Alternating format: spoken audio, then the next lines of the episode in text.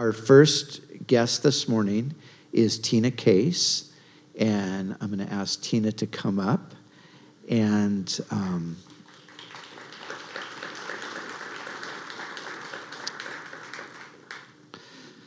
so you might remember, there you go. Perhaps you remember that we prayed quite extensively for Tina's husband, Don, this past year, who was battling COVID and a number of other more serious illnesses. And Tina, the Lord took Don home. Yes, he did, in September, September 20th of this year. And that was a challenge, obviously, the battle with the sickness, the hospitalization. I was able to meet with you at the hospital, and we kind of, connected there. Just, if you could, just kind of walk us through what that was like for you and the family. My husband had been sick for several years. We didn't share his health because he was a very private man, but many years. And there was some, every time he went in the hospital, there was a few here from the congregation that would always come and help out with the kids. They were, besides Brittany, my stepdaughter, and her husband, amazing husband, my son-in-law, just taking time off of work and everything. Always willing to drop whatever he had and just willing to either drive the kids where they had to. Just God's provision in that way. The beginning, just God orchestrating everything, from me teaching online, being a stay-at-home, teaching online. Don would just sit at his chair and just watch me teach online. I'm a teacher, and just watching teaching little kindergartners. And so that was a blessing that I was able to stay home and have that time with him. I didn't know the Lord was going to take him at 64. So Ray Bentley passed away at 64, and I just turned to my daughter, wow, that's the same age as Daddy. And you never know. Don was actually, many didn't know, he'd walk around with his staff coming to church every Sunday. There was a few that he missed, and he was devoted to the Lord and serving him in the best way, praising him in every other way, praying for the family, praying for anybody that would ask him. But he refused to be in a wheelchair, come in a wheelchair or his walker. That was just the type of man he was. But he struggled. He was kind of homebound for this past year, didn't go anywhere except for church or his doctor's appointments. And it wasn't a type of life that you want to see. Your kids seeing that also. He struggled with other stuff that I'm not going to share right now, but he had a lot of health issues. But the Lord is faithful.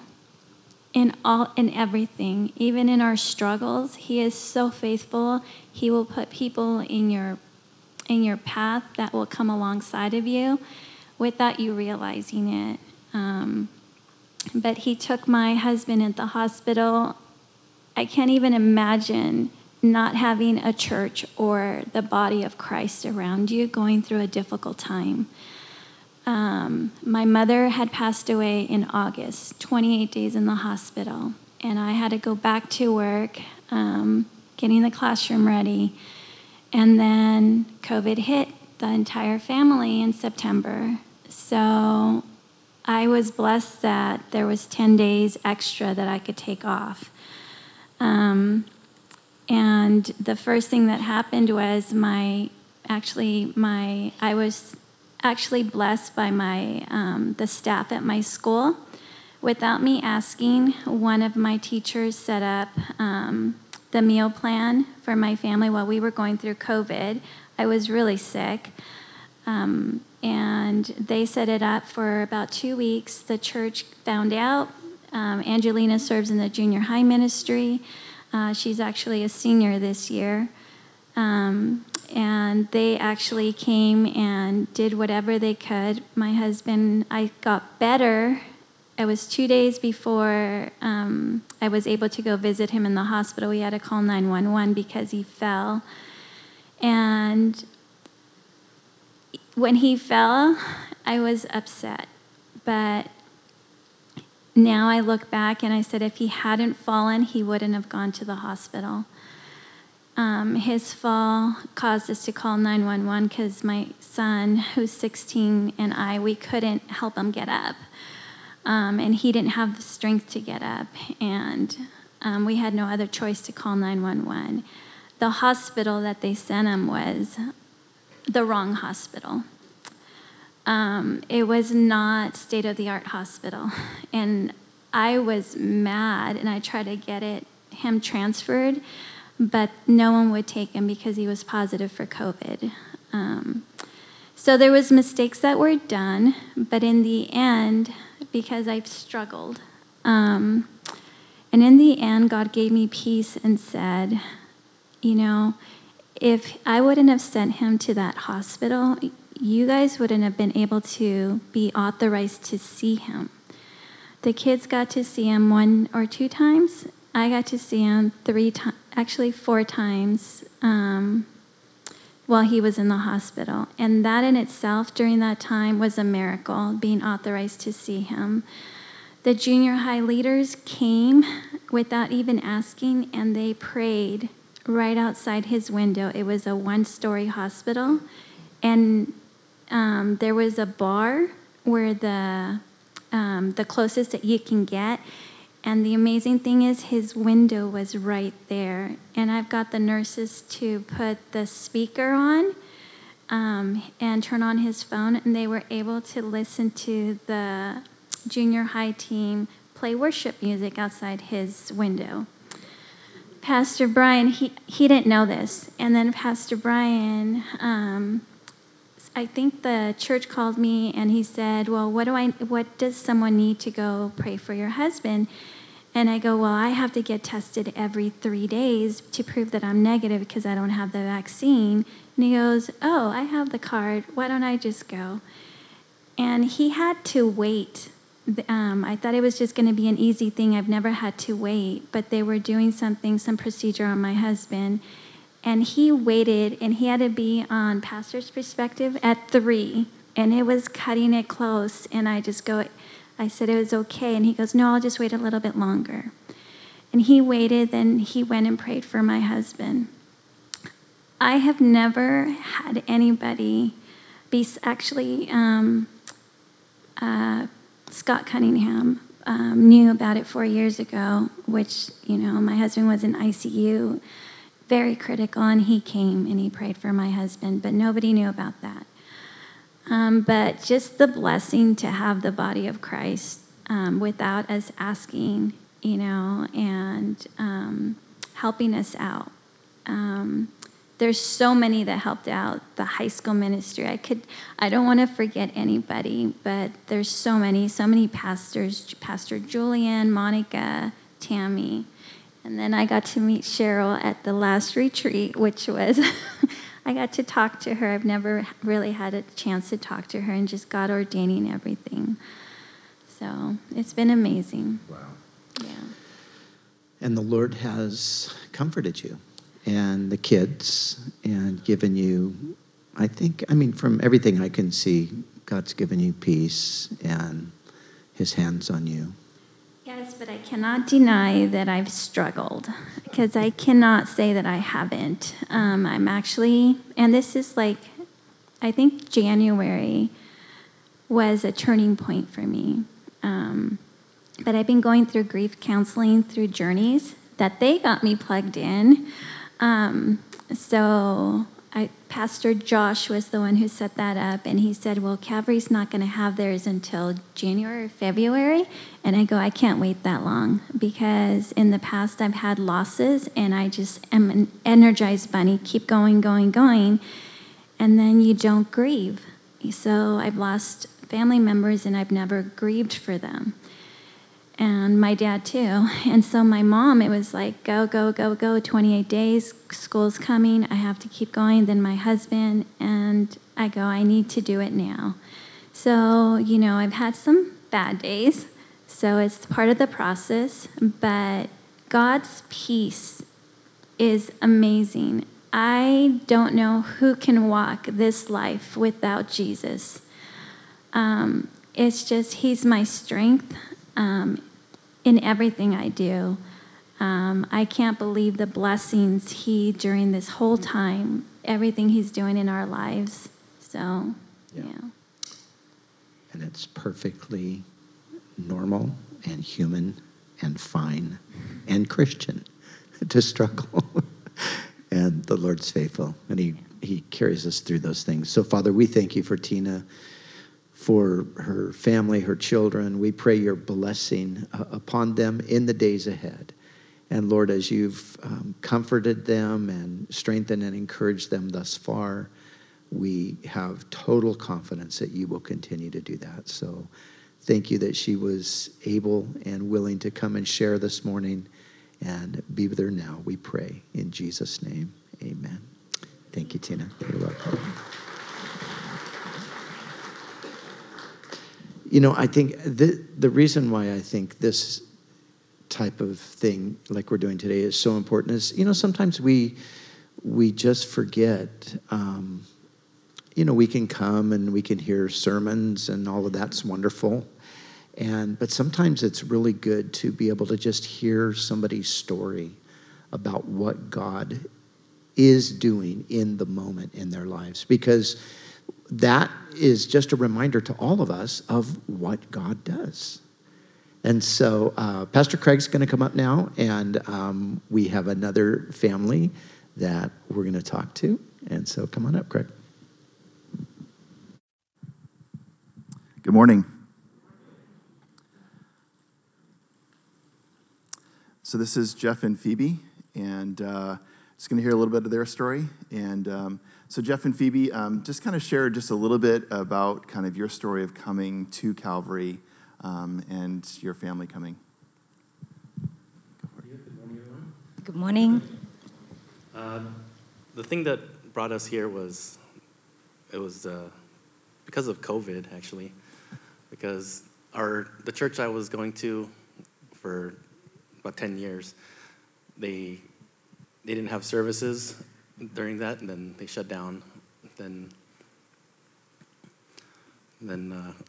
I started listening to like K-Wave every day after I got baptized at that church, and then I grew up close by in Fountain Valley here, and I've always known about this place, so it was like just every time I listened, it like touched me, and it always ministered to me. Like whatever was on, it was like what I needed to hear. So I said, okay, this is the church I need to go to. And then my wife, she kept telling me that, oh, I need to like lead the family in church and stuff. And when I was going to the other church, like I never felt like it was home. Like I wasn't like growing there. I would like show up late and sit in the back. And no shame to anybody sitting in the back. That's good.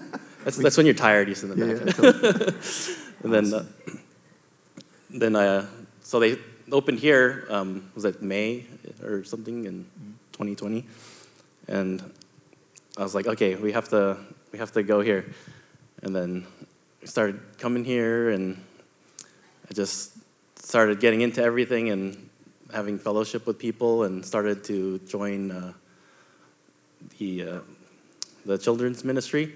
So I teach the kindergarten class. Now we do 4-year-olds and 5-year-olds, and been teaching there for about a year now. That's great. Phoebe, what's been your experience in being here and having your family here? We are very thankful, grateful that this is our home church now, and with the fellowship, with all the pastors. And especially Pastor Greg for husband's fellowship and supporting our family, our marriage, and it has been changed completely, different directions. You know, our Sundays become our routine, like, you know, dedication to God. So we're here every Sundays.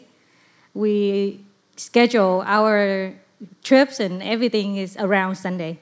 And Jeff is very excited to prepare lesson plans every night, every Saturday nights for Sunday school, kids church, and that has changed so much. We do, you know, I ask my, it's so much overwhelmed to share, but because of husband's fellowship, Jeff has become more righteous, so much become righteous man, follow Jesus' steps. So we're very grateful, very thankful. So we, one of the things that we have here at the church is a husband's discipleship group.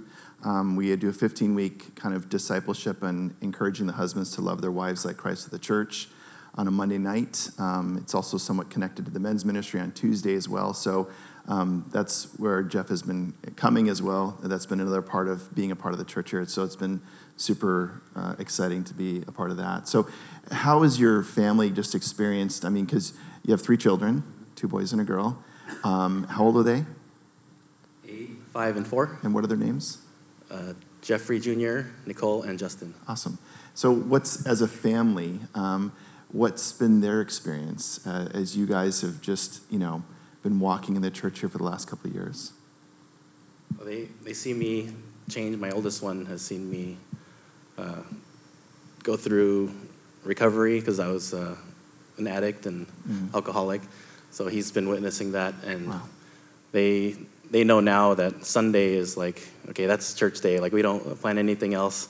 Like, they know they have to come to Sunday school, and they just see us being better parents. Because that's one thing, though, I was reflecting on what I was going to say, but I've been learning how to be a better husband, but now I need to learn how to be a better father for them. So if you can pray for me on that, that'd be great. That's awesome. Awesome. Phoebe?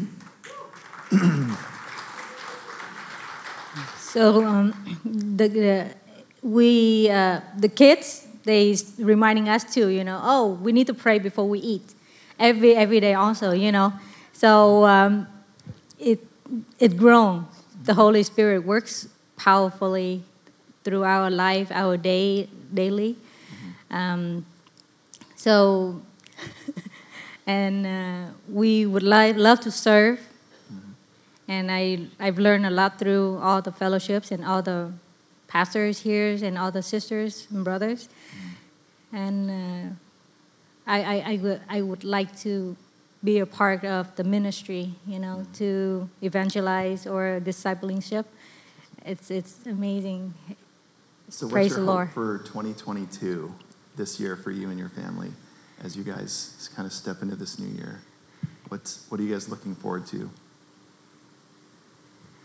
I have no idea. Awesome. Yeah. Like the rest of us, right? Hopefully, all this COVID stuff goes away, right? Yeah. I would like to recommend though all the husbands out there to join the husbands group. Awesome.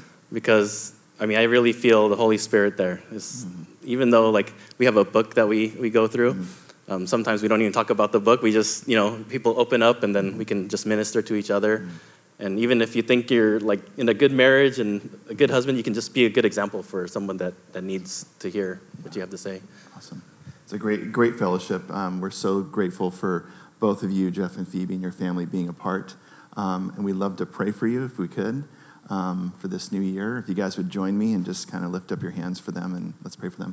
Father, we thank you so much for Jeff and Phoebe and their 3 beautiful children. And we ask your anointing upon them this year. And Lord, as we pray for them, we think of each one of us in this congregation, that you, Lord, would do great and mighty things in 2022. Lord, continue to deepen our faith. Help us to grow in the knowledge of who Jesus is and to be living it out, to be living epistles this year. And Lord, as we jump into the Gospel of John, we pray that you just cause great fruit for your glory and your purpose through Calvary Chapel Costa Mesa and families like Phoebe and Jeff and their children and everyone in this congregation. We thank you, Father, in Jesus' name. And everyone said, Amen. Amen. Thank you.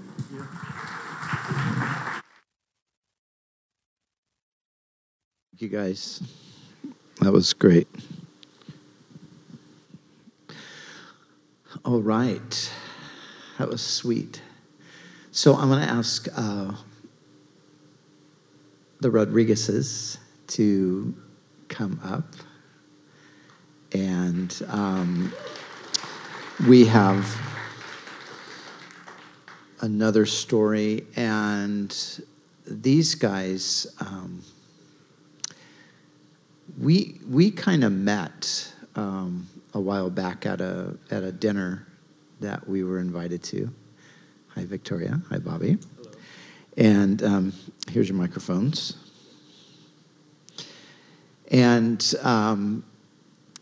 so they both have amazing stories. Bobby's story kind of, coming to Christ. And then after they came to Christ, really began walking with the Lord. This past year, Victoria went through a pretty serious health crisis. So we want to talk a little bit about both of those things. But Bobby, remember we, of course, met at Jill's house, and, we were having dinner together. And you just started sort of randomly telling me your story, and it just about knocked me over because it was such an amazing testimony of how God just really brought you to himself out of a dark situation. And I mean, it's a great story, and obviously there's a lot of detail, so I'm not going to ask you to walk us through step by step, but, if you could just kind of give the abbreviated version of what happened with you and then with Victoria and how that kind of just flipped the whole family in a new direction. Okay. Hello, everybody. Good morning. So my story is pretty interesting. Yes, it is quite interesting. There's a lot of bits and pieces, but to sum it up, as a little kid, I grew up going to Calvary Chapel under Raul Reese with my mother. And it was more of like she would drag us to church every day, or every Sunday. We would go to church, and I learned a lot. I learned who God was, who Jesus was, what he called us to be individually as a family. And when I was young, it was a lot easier to, I guess you'd call it like play along. Mm-hmm. I love Jesus, everything's great. And as I got older, I would say high school, in the later years, I felt like the enemy got a strong grip on me. Mm-hmm. With the partying, drugs, alcohol, women, all of it. And at that point is where I felt like I clashed a lot with my mother, where she'd be upset because she's like, let's go to church. You could do everything else. Let's go to church. And it got to the point where it was just fighting. I didn't want to go. I felt bad. I knew I should have been there, and I should have been really committed at the time, but my heart wasn't there because I felt like, to be honest, I loved the world too much. Mm.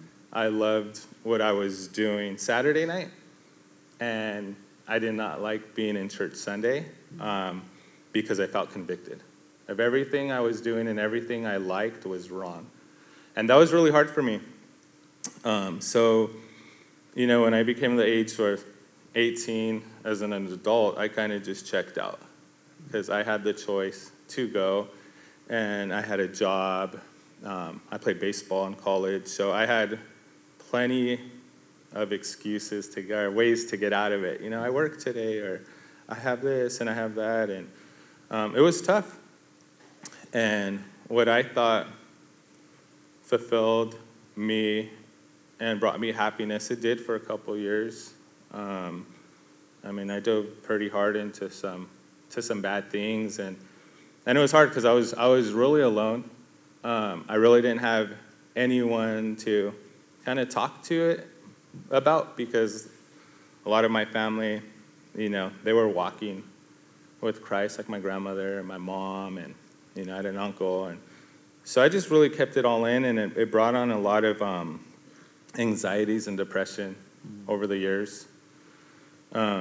And I fast forward, 20 years to, it got to a point where I just hit rock bottom. I have to have control on my life. So I was try to control every situation, try to control all I had, try to control my emotions, and try to control my happiness through, alcohol and all sorts of other stuff that was just really bad. And it really ate up on me. And my grandma would pray for me and my wife all the time. And, you need to go to church. My mom's like, what church are you going to? I was like, that's you. That's not us. And I felt very strong in that. We didn't need that. I felt that I was very driven, and I was a self-made man. I'm a man. I don't need a crutch. I don't need help. I don't need assistance. I've gone where I've gone all by myself. Thanks for your prayers, but I don't need them. And boy, was I wrong. It was tough, and it was scary. And I didn't realize how alone and how dark it was until about, I think it was like almost a year and a half, 2 years now, where I just hit rock bottom to where I realized, I started my own business. It was pretty successful. It was successful to the part where, I didn't have to check into office every day. I was pretty free. I could do as I will, do what I wanted, and I still wasn't happy, I have two beautiful kids, and they truly are for us. They're great. I enjoy them. I love them. And although I felt like I created this circle, I still wasn't happy. And, I had a beautiful wife. She was very lenient, pretty much let me do whatever I wanted to do. Kind of like you think like every man's dream, right? Like, hey, we're going to go fishing this weekend. Like, okay, have fun. Hey, we're going to go with the boys, and we're going to go up north and, get happy. And okay, and then I thought like one day I'm just sitting there and I'm like, I have everything I could have ever dreamed of. Everything I wanted, I had.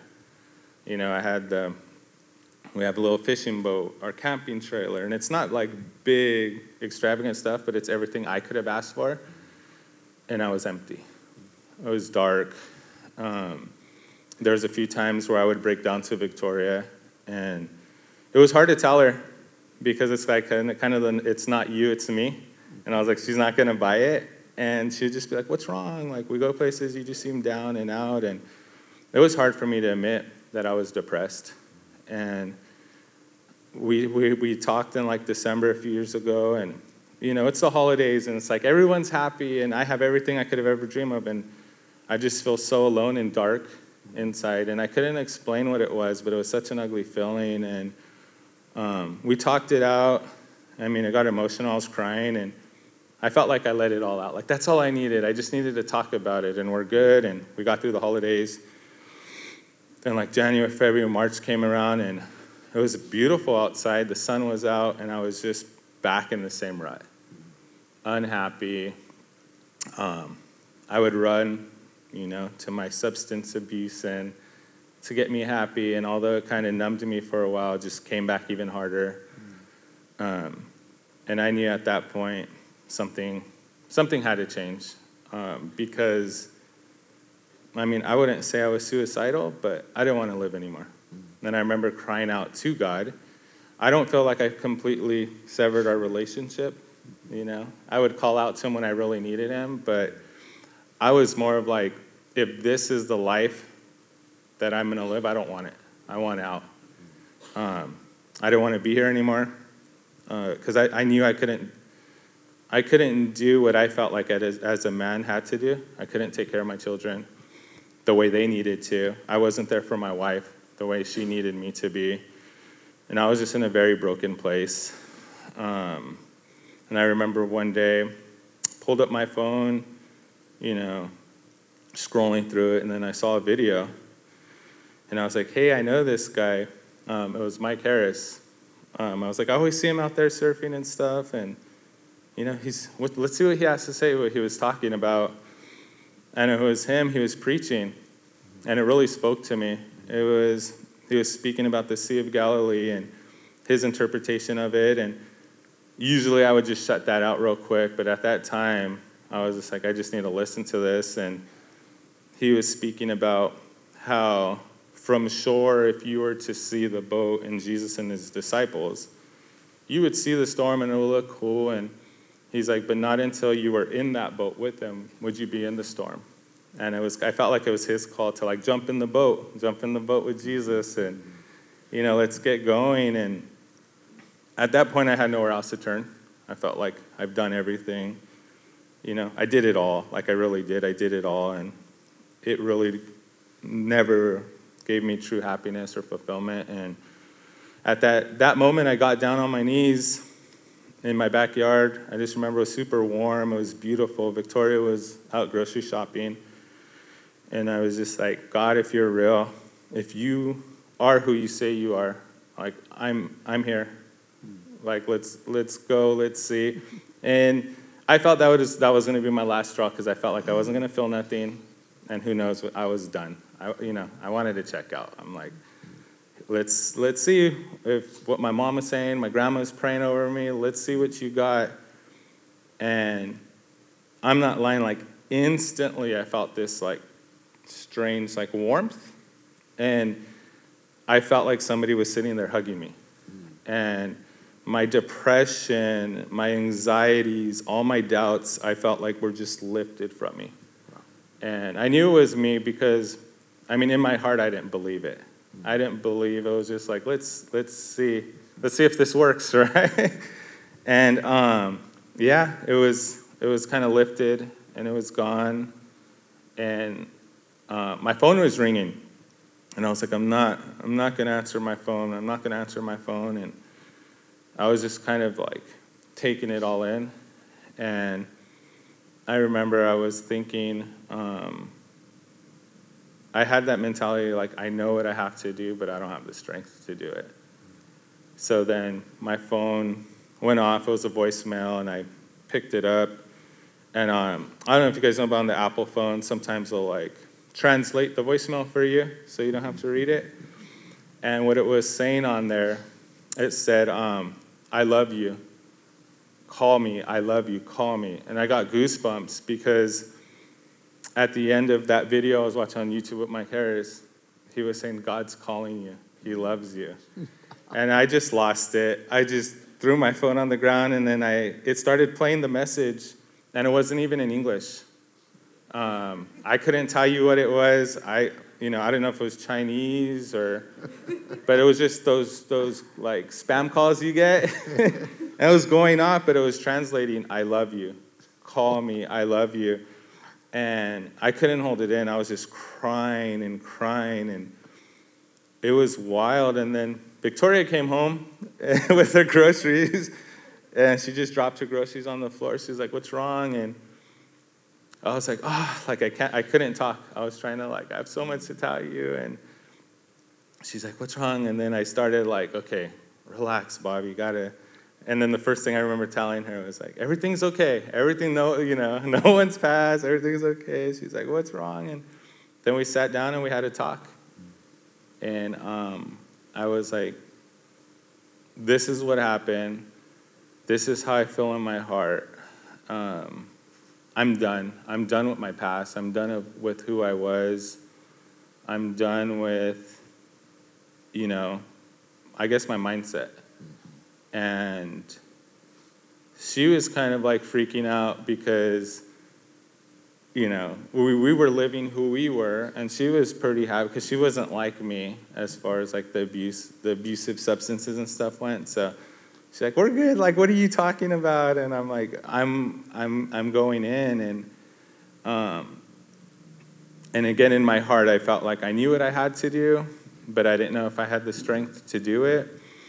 And a day or two went by, and I got into that, I feel good now. Again, that's all I needed, And I kind of went back to my old ways on like day two. And as soon as I did, it was instant darkness, instant depression, shame, it all came back, but I felt like it came back harder because I went from having the peace of God with me when I confessed to going like, okay, I know, but I'm going back to who I was because now I feel better. And it just instantly came back. Wow. And I thought about it for a while and like, what am I going to do? The next morning I woke up and I'm just like, I'm all in. I had a weird dream, and there was a lot of stuff that went on that night, and I knew what I had to do. I felt like the enemy was attacking me. He was trying to use my biggest weakness, which was fear, and he was trying to scare me out of it. You know, how are you going to live without this? How are you going to live without that? You love this. This is who you are, and when you rip that away, you're going to be empty. You're going to be a nobody. You're not going to be happy, and at a moment, I knew that it was all a lie.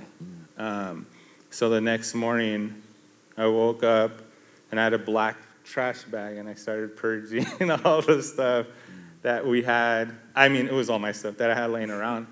And I'm just like, in the trash. Yeah, it was like, in the trash. Like, I don't need you anymore. In the trash. Like, I'm throwing all this away. And it was hard. Yeah.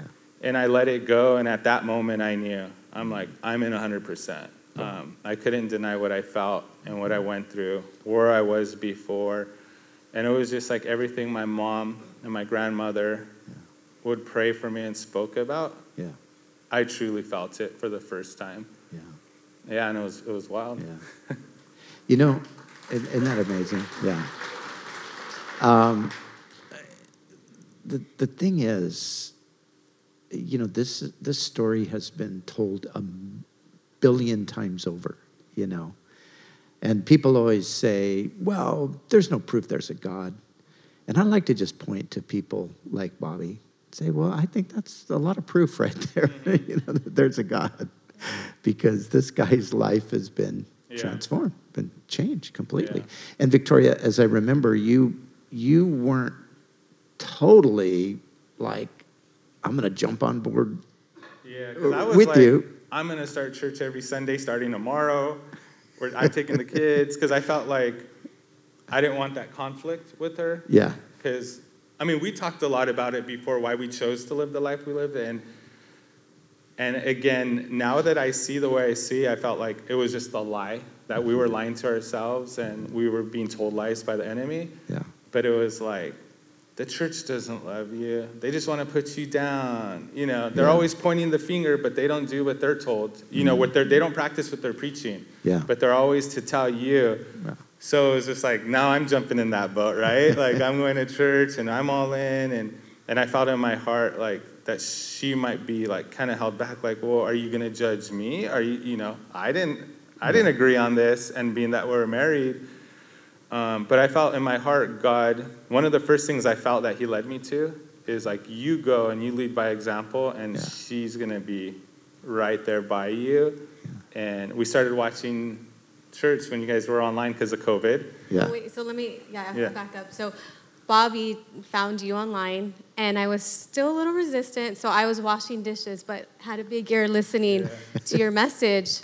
And after worship, at the end of that service, I walked in, and I asked Bobby, "How did you like him?" And he's like, "I really liked him." And I said, "I did too. I really did too." So we started watching online, and then we came, and it was the outside service because of COVID. And I remember telling Bobby, "I don't want to be like those crazy Christians, and like I want to sit in the back, and I just want to come and go, and like let's do our thing." And now we're those crazy Christians, and we're coming, sitting in the front, and. So we joined a home group, and that was one of the best things that we could do. And so, but then just, you know, months ago, right? 8 months ago or 9 months ago maybe or something like that, all of a sudden, everything's great. You guys are going along. You're growing. You're in fellowship. You're in a community group. All of this great stuff's happening. And then you have this weird physical situation that develops with you that... initially seemed like, okay, we'll just get this sorted out, take some antibiotics, and I'll be fine. Right. But it stretched out into this real serious issue. Condition. Can we just touch on that real quick? So around, I think it was like 8 months, I just started experiencing some health issues as I was trying to eat food. I don't know if there's like a feedback. So I was, okay. So it was, come to find out, it's a very rare sickness or illness that I was misdiagnosed with. And I went through a period of time for weeks where I was unable to keep food down. I was unable to keep water down. I was losing weight every day. And I was trusting the doctors through the process and praying, of course, really praying. And as each week passed, I was just getting weaker and weaker. And there was some treatment that I was going through, but the treatment wasn't working. And it led to hospitalization, a 10-day hospitalization at Hoag. And even my first 5 days at the hospital, there was no progress. I was still unable to hold down food and hold down water. And after 10 days, I walked out with some solution, but it really wasn't diagnosed. And I was just diagnosed, I think, December 28th with what I really have. And I'll be having surgery on the 21st, so prayers for that. But through that, it was the hardest time that I've ever experienced, both spiritually, emotionally, physically. I have two small children, as Bobby mentioned, and seeing the fear in their eyes, seeing their mom, sorry.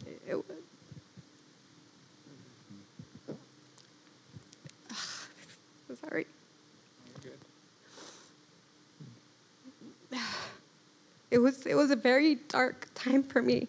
And I remember thinking through this process, is this what being a Christian is? Because we are new Christians. And I said, man, God, you didn't wait. You just brought it on. And but honestly, I was so glad that I was a Christian going through this, because there was those moments that were deep and dark. But through the Lord and praying and really holding on to my faith, I had moments of supernatural peace. And I felt him, and I felt the prayers from the church. I saw the love from the church of bringing us food when we're the type of people we like to give. We don't like to take things from people. And it was a humbling moment. It was a beautiful moment. And I'm so glad that I'm walking through the Lord through this process, because if it wasn't for him, I don't know how I would be able to get up every day without eating, with no energy. And it was truly him. I had to tap into that strength. Yeah. Yeah, and there was, I know, just from mine and Cheryl's, prayers for you, and we knew so many people that were yes. praying for you, and just, oh gosh, Lord, how could this be? So thankfully, they actually did finally pinpoint it, huh? Yeah. Okay. Well, it's a very rare, it's like 1 in 100,000 people have, of course. Yes, of course. So, even like her way to finding that doctor, we felt like God led us through many paths of not giving up and just leaning on him. Great. Well, let's pray, because I want to pray specifically for the 21st for that. Yeah. But and thank you guys for being able to come up and share with us today. So and just real quick, I want to thank. There's a lot of people from our home group here, and I just want to thank you guys so much for your prayers and support, and Brian and Cheryl for praying for us so faithfully. Thank you guys so much for being a family to support us. Yeah, amen. So, Father, thank you for the story of Bobby and Victoria, and Lord, it's not over yet. There's great things to come. So we just commit them to you, and specifically for this procedure on the 21st. We pray, God, that you would bless this whole operation, and that you would give tremendous skill and wisdom to the doctors, and mostly, Lord, that you would bring healing totally to Victoria's body. So we commit them to you. Thank you for all you've done and all that you'll do in the days ahead. Bless them, we pray, in Jesus' name. Amen. Amen. All right, guys.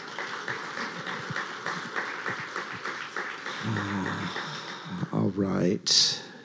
Well, one of the things that I think is clearly being communicated in each one of the stories is the importance of the body, the importance of being connected to the people of God, being in the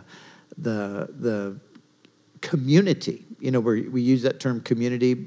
Another word that's similar to it is communion and fellowship. These words are all basically connected.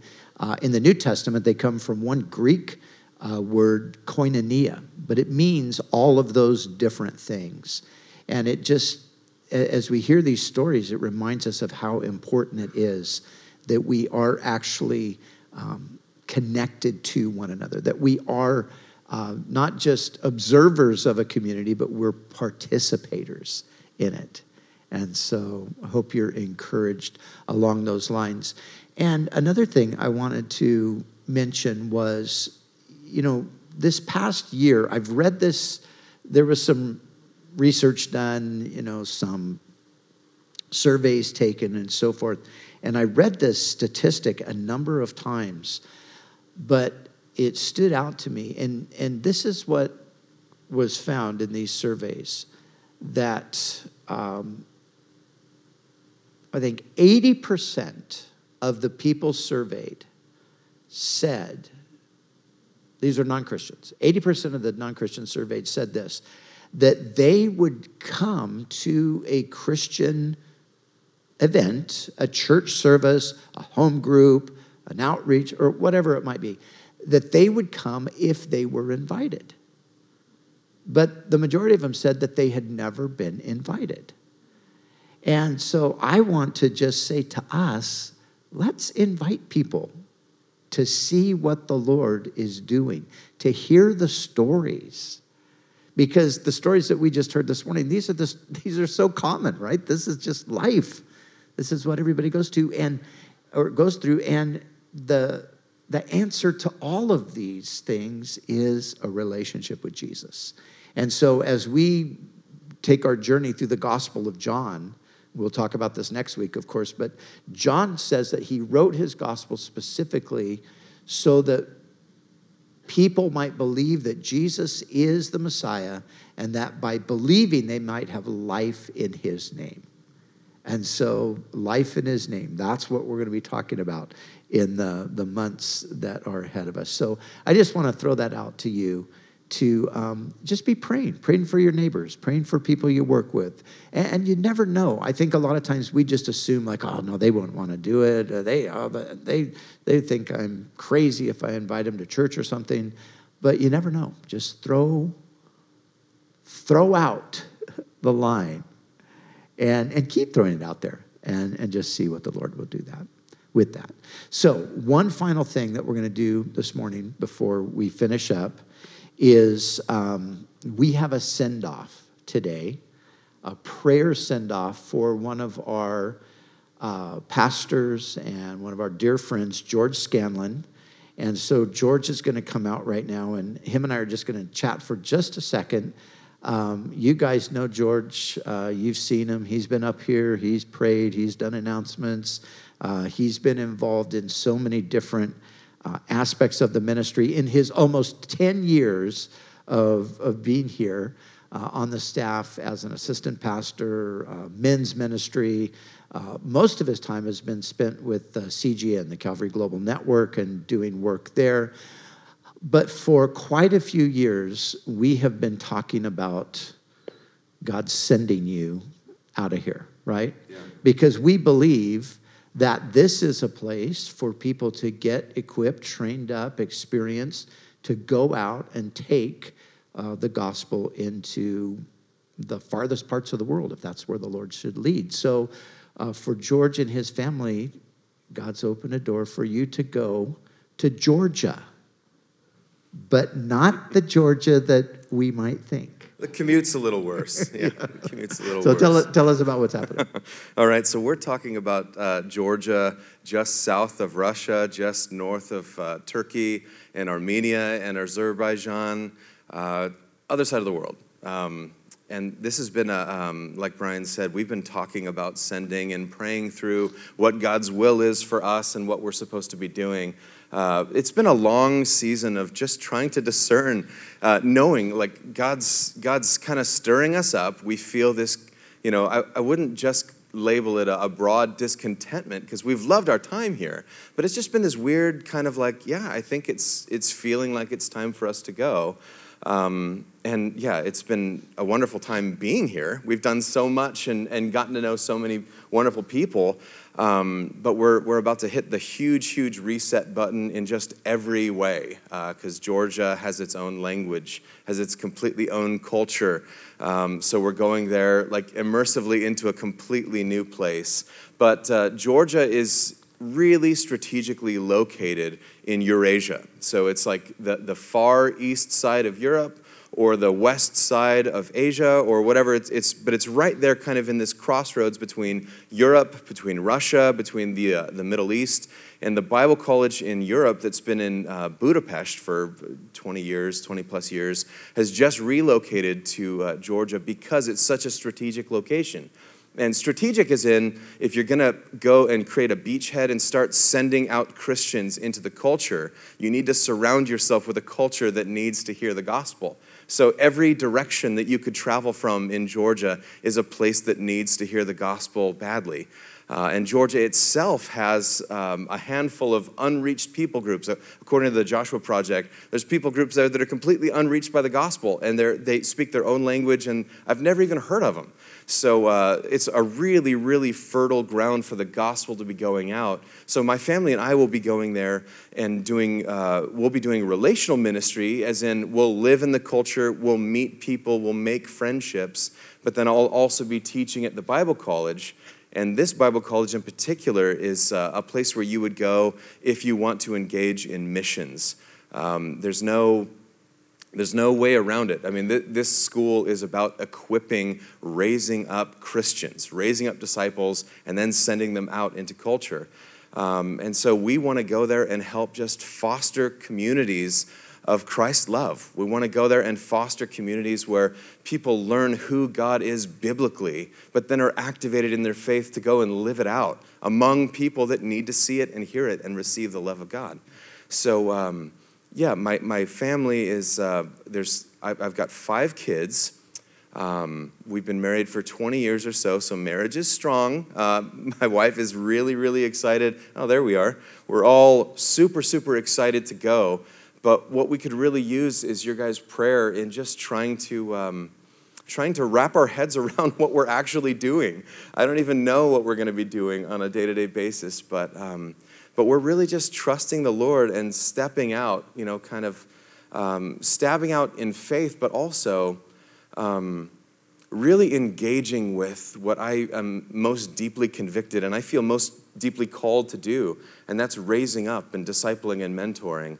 And that's exactly what I'll be able to do at the Bible college. So they're going to Tbilisi is the main city. Now, I've heard it pronounced 2 ways. Okay. I've heard Tbilisi by Westerners and Tbilisi by Georgians. Okay. Well, I'm a Westerner, so I'm gonna stick with Tbilisi. I don't know if I'll lose points either way. Well, when you're there, you say it their way. When you're here, we'll say it our way. I think I'll probably say it my way there too. And as George was saying, I mean, this is a very unique country, really. It's got all these unique features about it. And it is a hub for people coming from places like Iran, Pakistan, Afghanistan. So it's really an interesting place and a mission field, to say the least. So a few of the guys, the pastors, are here this morning, and they're going to come up right now. And we're going to pray for George. And I'd like you to pray for us together. I see a couple board members out there in the congregation, too. If you guys want to come up and join in, why don't you do that, Dave and Ben and, yep, you too. Brian, I see Brian there. Yeah, we got a whole bunch of guys here this morning. So we're going to pray for them and their family. And there's a card, prayer card with all the information on it, and George is going to be in the kiosk after the service, so if you want to chat with him or at least pick up the card to stick on your refrigerator so you can be praying for them each and every morning, that will be great. So guys, let's put a hand on this fella here.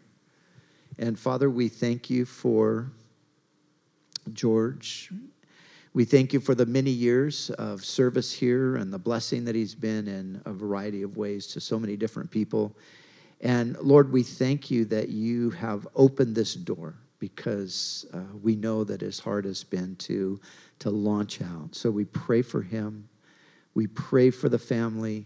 Lord, we pray for the journey ahead, you know, the packing and the shipping and the traveling and the settling and all of that. We pray that you would go before them with that. And Lord, we also pray that as they settle in, that they would begin to settle in as a family, that you would bring them great, encouraging relationships. We pray that as George fits into the team there and begins to minister at the school, that you would bless that. And Lord, we pray ultimately for much fruit in their lives and through their lives.